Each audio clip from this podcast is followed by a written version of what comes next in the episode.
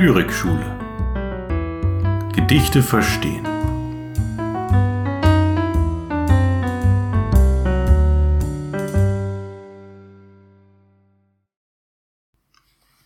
Ingrid Hertha Drewing Märchen Die Märchen, die wir lieben, das Leben nimmt sie fort, und alles, was geblieben, ist der Erinnerung Hort. Doch auch das stille Hoffen, es werde eines wahr. Die Pforte ist noch offen, das Kind in uns sieht's klar. Noch immer wacht es schauend, beglückt, wenn Zauber winkt, und uns, dem Guten trauend, ein Märchenschluss gelingt. Und damit herzlich willkommen zu einer neuen Folge des Lyrikschule Podcasts. Mein Name ist Johannes Thiele und in der heutigen Folge geht es um ein Thema, das sich gewünscht wurde. Es geht um Märchen in der Lyrik.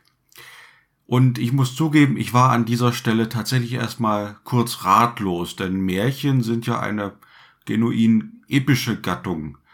Eine Kurzprosa-Gattung, die wir heute eigentlich nicht mehr in Versform kennen. Andererseits taugt natürlich alles grundsätzlich dazu, in einem Gedicht verarbeitet zu werden, solange sich jemand findet, der es auch kann. Und der eingangs ähm, vorgetragene Text führt schon ein bisschen in dieses Thema ein. Wir müssen aber, glaube ich, zunächst einmal klären, was das überhaupt ist, ein Märchen. Dazu können wir uns auf die germanistische Fachliteratur beziehen. Ich habe dafür mal mein altes Metzler Literaturlexikon aus dem Schrank geholt und darf mit ein bisschen Etymologie beginnen. Also woher kommt eigentlich das Wort Märchen? Das Wort ist ein Diminutiv, also eine Verkleinerungsform zum Wort Meere. Eine Mähre wiederum ist eine Gattungsbezeichnung, die vor allem Medievisten benutzen, also Germanisten, die sich auf die Literatur des Mittelalters spezialisiert haben. Der Begriff Mähre ist allerdings an sich schon wiederum nicht ganz unumstritten. Zwar sprechen auch mittelalterliche Texte explizit von diesem Wort, aber die Wissenschaft hat auch eine etwas eigene und eingeengte Begriffsbestimmung definiert, die nicht immer ganz deckungsgleich mit der Wortverwendung im Mittelalter ist. Und das ist natürlich nicht ganz unproblematisch. Aus der Literatur bekannt ist das Wort zum Beispiel aus den Anfangsversen des Nibelungenliedes. Das ist ja ein ganz ähm, bekannter Anfang uns ist in alten Meeren wundersvill gesät, von Helden, Lobbebären, von großer Arbeit und so weiter. Und da ist also die Rede von Meeren, was so viel bedeutet an dieser Stelle wie uns ist in alten Berichten überliefert worden oder in alten Geschichten erzählt worden. Meere bedeutet also etwas wie Kunde, Bericht, Nachricht oder auch Erzählung. Wörtlich meint es sogar genau das. Das althochdeutsche Mari meint das, wovon man spricht, also ein bekanntes Geschehnis, dass es wert ist, sich darüber zu unterhalten und davon zu erzählen. Die Medievisten haben den Begriff aber, wie gesagt, eingeengt und definieren ihn als Gattungsbezeichnung für eine relativ kurze oder mittlere Erzählung in Reimpaar Versen, deren Gegenstand fiktive, diesseitig profane Vorgänge mit ausschließlich menschlichem Personal sind. Diese Erzählungen dienen entweder zur Unterhaltung oder beziehungsweise und zur moralischen Belehrung. Das klingt noch nicht nach dem Märchen, wie wir es heute kennen, das weder in Versen verfasst ist, es sei denn in Liedern wie Hänsel und Grete und auch keinesfalls und nur menschliches Personal kennt. Das heißt, da hat ein Wandel stattgefunden, beziehungsweise es handelt sich vielleicht um zwei vollkommen verschiedene Gattungen, die aber ähm, vom Namen her eine größere Verwandtschaft vorgaukeln. Naja, das Märchen, was wir kennen, ist vielmehr eine knappe Erzählung, die sich häufig, aber nicht ausschließlich an Kinder richtet. Ausschlaggebend für die Bestimmung des Märchenbegriffs sind unter anderem die Arbeiten der Brüder Grimm im 19. Jahrhundert. Und ja, kennzeichnend ist demnach für das von den Grimms gesammelte Gut an Volksmärchen unter anderem erstens die anonyme Autorenschaft. Wir wissen nicht, wer diese Märchen geschrieben hat oder wer sie sich zunächst ausgedacht hat. Also anonyme Autorenschaft. Dann die vor der Fixierung vorliegende Oralität. Ein Märchen wurde eben nicht aufgeschrieben, sondern nur durch Erzählung tradiert. Dabei dann auch die Unbestimmtheit, was Ort- und Zeitangaben angeht. Ein häufig stereotypes Erzählmuster innerhalb eines definierten Motivkatalogs, dazu gleich mehr, und der Unterhaltungscharakter. Und Tiere sind als Akteure natürlich nunmehr erlaubt. Ähnlich verwandt ähm, ist hier auch die Sage und Legende als Gattung, wobei hier aber eine historische und regionale Verortung in der Regel gegeben ist. Außerdem ist ein wichtiges Unterscheidungsmerkmal, dass im Märchen die Elemente des Wunderbaren, das heißt des Übernatürlichen, des Magischen, als etwas mehr oder weniger Alltägliches akzeptiert werden. Es verwundert niemanden, wenn ein Frosch spricht, es irritiert die Figuren innerhalb dieser Welt schlicht nicht. Aber diese Definition von Volksmärchen ist wiederum recht jung, wie gesagt, 19. Jahrhundert, und auch nicht unumstritten. Die Grimms haben damit eine Gattung gesetzt, deren Ursprünge und Traditionen selbst in hohem Maße heterogen sind. Man hat hier also sehr viel versucht auf einen Nenner zu bringen, was nicht immer ganz leicht ist. Allerdings ist es auch ein Fakt, dass seither diese Begriffsbestimmung entscheidend ist und den Großteil der Menschen interessiert es ja auch nicht, ob das ein umstrittener Terminus in der Germanistik ist oder nicht. Schon in der Romantik baute man auf den Formen und Motiven der Volksmärchen auf und erschuf dann eigene Kunstmärchen als eine Art Weiterentwicklung, die die romantische Weltsicht in der Welt des Märchens transportierten. Und diese neuartigen Märchen gibt es ja bis heute. Doch nochmal kurz zurück zu den Motiven und Erzählmustern des Märchens. Märchen bedienen sich meist einer klar abgegrenzten Gegenüberstellung von Gut und Böse. Der gute Held steht dabei im Zentrum. Er muss sich Widerständen entgegenstellen, wird dabei häufig mehrfach auf die Probe gestellt und erlangt schließlich, wenn er diese Proben erfolgreich meistert, Gratifikation durch moralische und häufig auch materielle Gewinne. Der arme Müllersjunge wird zum König. Die Menschen projizieren damit eigene Wünsche in die Welt des Märchens, ihre eigene Armutserfahrung, denn im Mittelalter waren ja die meisten Menschen sehr arm, die eigene Armutserfahrung wird im Märchen überwunden, transzendiert. Andere Märchen verarbeiten hingegen eher Angst oder Traumaerfahrung, die von den Helden erfolgreich gemeistert werden. Etwa bei Rotkäppchen, dem Wolf und den sieben Geißlein oder derartigen Geschichten. Mitunter lässt sich das auch nicht ganz voneinander trennen, ob das jetzt Märchen mit Armutserfahrung sind oder welche die Angst- und Traumaerfahrung verarbeiten. So viel also zum Märchenbegriff, der auch immer gekoppelt ist an eine mythisch unbestimmte Vergangenheit, eine Märchenzeit, eine Welt, in der am Ende alles gut wird. Nahe eigentlich an der Idee des goldenen Zeitalters aus der Antike, eine Zeit, in der es noch keine Probleme für die Menschen gibt. Das ist sozusagen das Happy End am Ende des Märchens. Ja, was machen nun aber Lyriker aus diesem Stoff? Darum soll es ja heute gehen. Ich habe da verschiedene Texte herausgesucht. Der eingangs gelesene reflektiert genau den Verlust der Märchenzeit, der hier auch gekoppelt wird an das Erwachsenwerden. Das Märchen wird als Sphäre der Kindheit verstanden, der ein unbedingt optimistisches Hoffen anhaftet. Ganz anders die Welt der Erwachsenen, deren Sphäre eben nicht das Märchen ist, sondern die Prosa von Kontoauszügen, Rechnungen und Verträgen. Doch Drewing lässt ein kleines Hoffnungslicht brennen, auch in den Verhältnissen der Erwachsenen. Immer noch glimmt ein Fünkchen Hoffnung, jenes Glück zu erringen, das den Guten am Ende, am Märchenschluss zuteil wird. Und verschiedene Texte, die ich gefunden habe, greifen das Thema Märchen genau in diesem Sinne auf. Es findet eine Reflexion über die Gattung statt und häufig erfolgt eine Kontrastierung der Märchenwelt mit der modernen Welt. Schon Georg Heim hat das so gemacht und klingt dabei sehr ähnlich wie der erste Text von Frau Drewing. Georg Heim Das Märchen Es brandet die Nacht um den schweigenden Wald.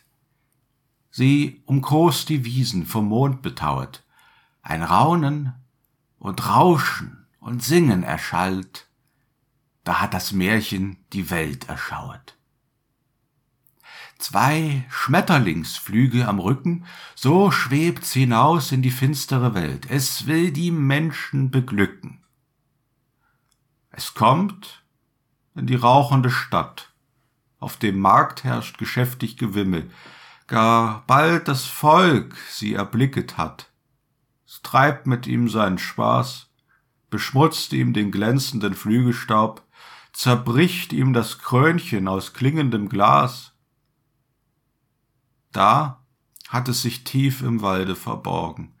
Du findest es beim Vollmondschein am Bach.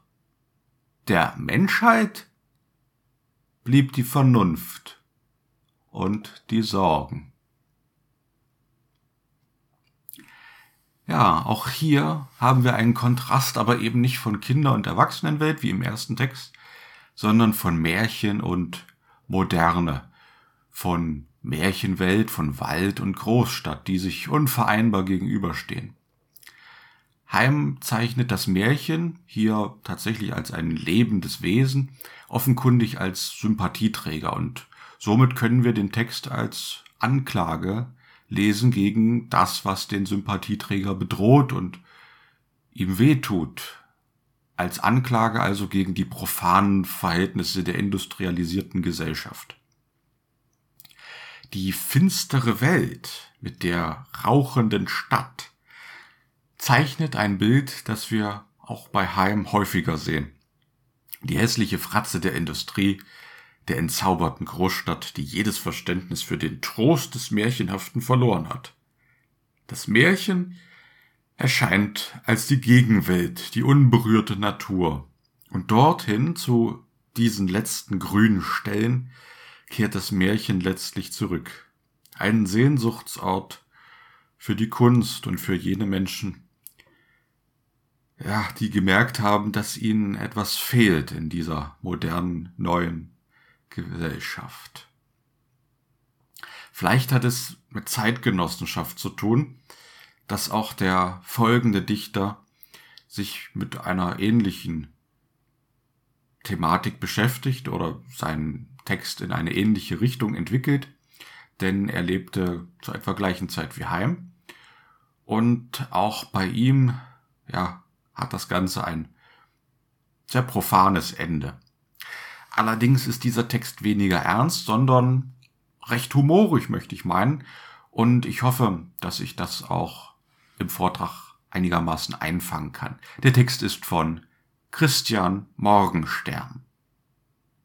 Märchen.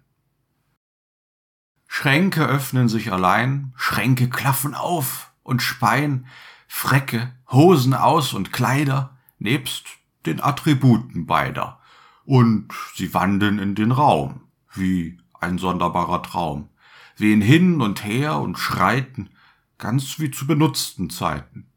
Auf den Sofas, auf den Truhen sieht man sitzen sie und ruhen, auf den Sesseln, an den Tischen, am Kamin und in den Nischen.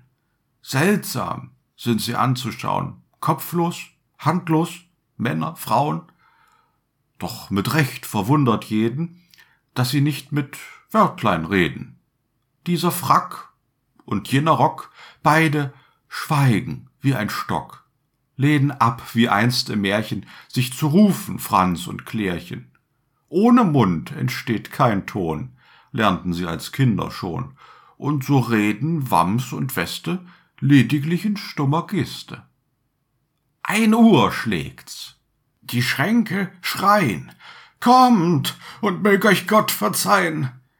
Krachend fliegen zu die Flügel, und nur eins hängt nicht am Bügel. Eine Spitzenbluse nämlich, oh, entsetzlich und beschämlich, hat sich bei der wilden Jagd, wilden Heimjagd der Gespenster eine Spitzenbluse nämlich hat sich bei der Jagd am Fenster Haken heillos festgehakt. Kalt bescheint der Mond die krause Dulderin im dunklen Hause, die vom Fenster fortstrebt, wie wer da fliehen will im Traume, doch kein Schrittchen rückt im Raume, grell bescheint der Mond die grause, krasse, krause Szenerie.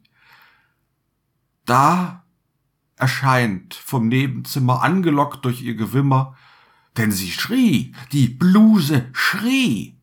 Da erscheint vom Nebenzimmer, hergelockt durch ihr Gewimmer, schwebt herein vom Nebenzimmer, schlafgeschlossenen Auges, sie. Und sie hakt das arme Wesen, hakt es ohne Federlesen los und hängt es ans Regal schwebt dann wieder heim ins Nebenzimmer, schwebt wie eben Wesen, die im Schlafe wandeln, schweben, schwebt so wieder dann ins Nebenzimmer heim und heim zum Herrn Gemahl. Ja, Christian Morgenstern entfaltet hier eine schauderhafte, eben märchenhafte Szenerie. Kleider, die am Tag ihren ganz normalen Funktionen nachkommen, Erwachen des Nachts und zur Geisterstunde treiben sie ihr Unwesen.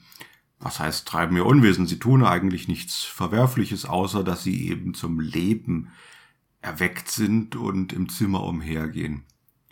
Als dann die Geisterstunde zu Ende ist und es eigentlich an der Zeit wäre, wieder an den angestammten Platz in den Schränken zurückzufliegen, verhakt sich ein Kleidungsstück, eine Spitzenbluse und jetzt würde man gespannt sein, wie sich das weiterentwickelt. Allerdings führt Morgenstern das einem ganz profanen Ende zu. Keine große äh, Verwicklung äh, ergibt sich weiter, sondern die Hausherrin äh, in ihrem Ordnungssinn äh, bekommt das sozusagen im Schlaf unterbewusst mit und schlafwandelnd bringt sie die Bluse dahin, wo sie hingehört. Das heißt, sie bekommt das Märchenhafte, das Wunderbare gar nicht mit. Sie hat gar keinen Sinn mehr dafür.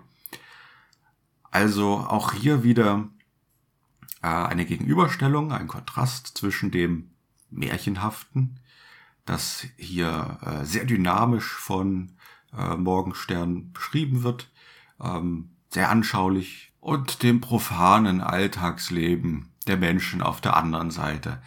Ja, und insofern also ähnlich zu äh, Heim, aber wie gesagt, deutlich äh, humorvoller ausgearbeitet, diese Gegenüberstellung. Zuletzt habe ich noch einen Text ausgesucht, wiederum aus dieser Zeit, der wie die vorherigen Texte auch den wenig einfallsreichen Titel Märchen trägt. Ähm, und ich muss dazu sagen, deswegen bin ich auch überhaupt darauf gestoßen. Es gibt natürlich noch unzählige weitere Texte. Ja, wenn man zum Beispiel ähm, nach einzelnen Märchentiteln suchen würde, dann findet man die garantiert auch in Versform irgendwo im Internet. Die Frage ist nur, ob die dann auch eine gewisse Qualität haben. Bei diesen Texten hier äh, bin ich der Meinung, die haben sie. Der Autor des letzten Textes, Hermann Löhns, ist ein Dichter der Lüneburger Heide. Und äh, ich als jemand, der die Stadt Celle äh, zu seiner Wahlheimat gemacht hat, komme hier häufiger an der sogenannten Löhnsklause vorbei. Das ist also, weiß ich nicht, eine kleine Gaststätte oder sowas. Ähm, und auch wenn Löhns heute nicht mehr so bekannt ist, so wurde er um 1900 und auch später noch sehr rege rezipiert.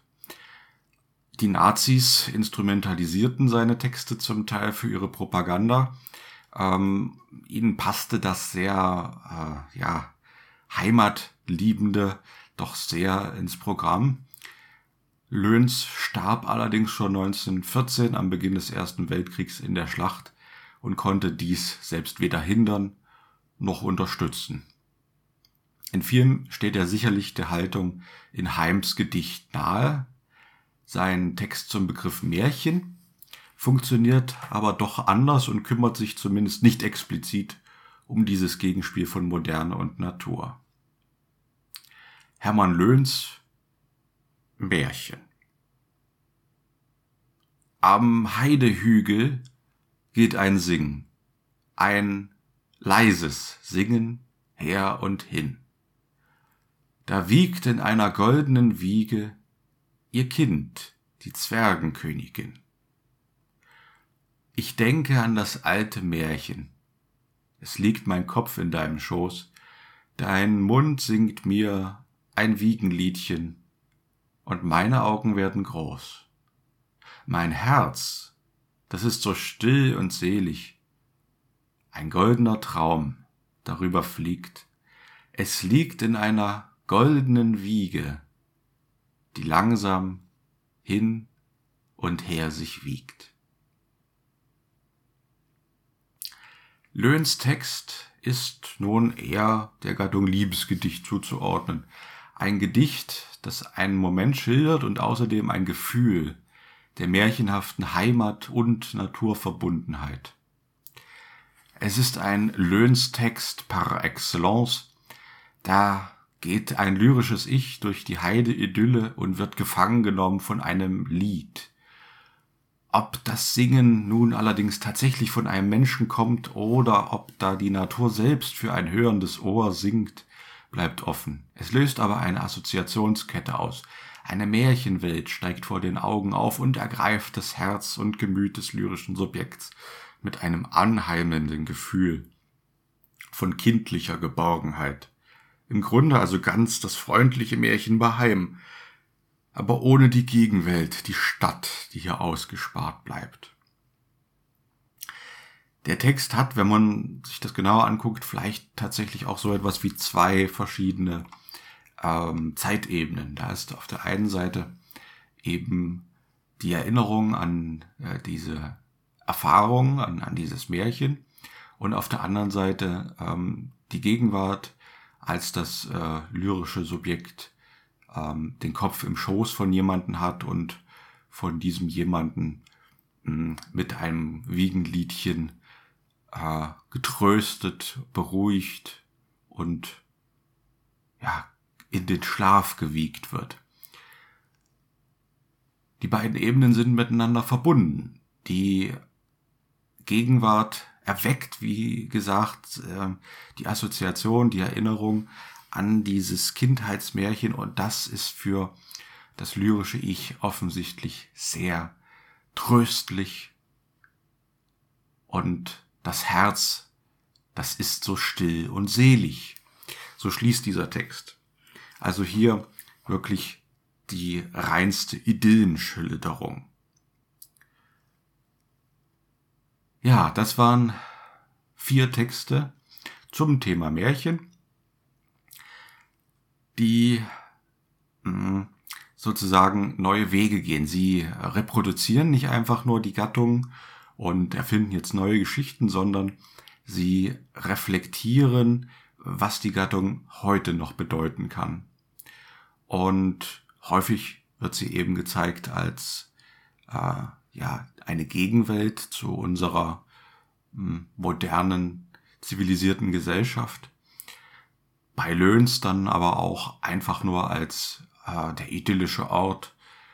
Und ich glaube, dieses letzte Gedicht fängt vielleicht auch ein Gefühl ein, was wir auch selbst empfinden. Ähm, wenn wir auch als Erwachsene noch Märchen hören, dann haben wir vielleicht auch dieses wehmütige Gefühl, was uns an die Kindheit zurückerinnert und uns möglicherweise, also mir geht das zumindest so, irgendwie ein, ein gutes Gefühl einfach vermittelt. Und damit bin ich am Ende für die heutige Folge. Ich danke wie immer vielmals fürs Zuhören und sage bis zum nächsten Mal.